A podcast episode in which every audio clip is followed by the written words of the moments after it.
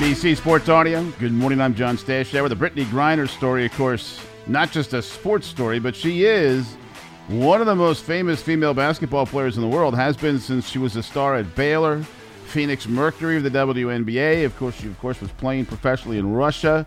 Was looking to leave the country when the war broke out in Ukraine. She was arrested for drug possession. There were closing arguments today in her trial outside of Moscow. She addressed the court. She called it an honest mistake that she never meant to break the law. She apologized to fans and fa- family and Phoenix Mercury and her team in Russia. The prosecutors are seeking a nine and a half year sentence, and there could be a verdict in the case and a sentencing in the case later today.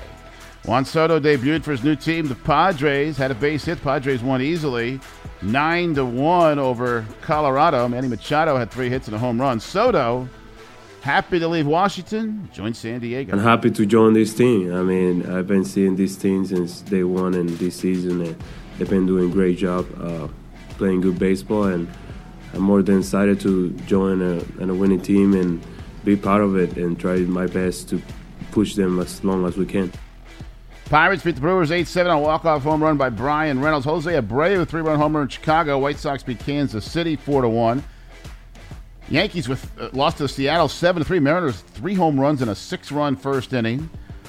Astros beat the Red Sox 6 1. Mets won 9 5 at Washington. Got a big series coming up in, with Atlanta starting tonight in New York. Mets three and a half games ahead of the Braves, who lost to the Phillies 3 1 on a Nick Castellanos two run homer eighth inning. Dodgers beat the Giants for the seventh straight time it was 3 to nothing. The series will end this afternoon. And what could hardly be called a surprise, the NFL will appeal the ruling on the Deshaun Watson suspension for sexual misconduct. The independent arbitrator called for it to be a six game suspension, but the appeal process, as agreed to by both sides in the labor deal, calls for the commissioner, or at least someone designated by Roger Goodell, to be the one to rule on the appeals. The NFL is, in essence, seal, appealing to themselves. They would then be allowed to make the suspension longer, which is what they want.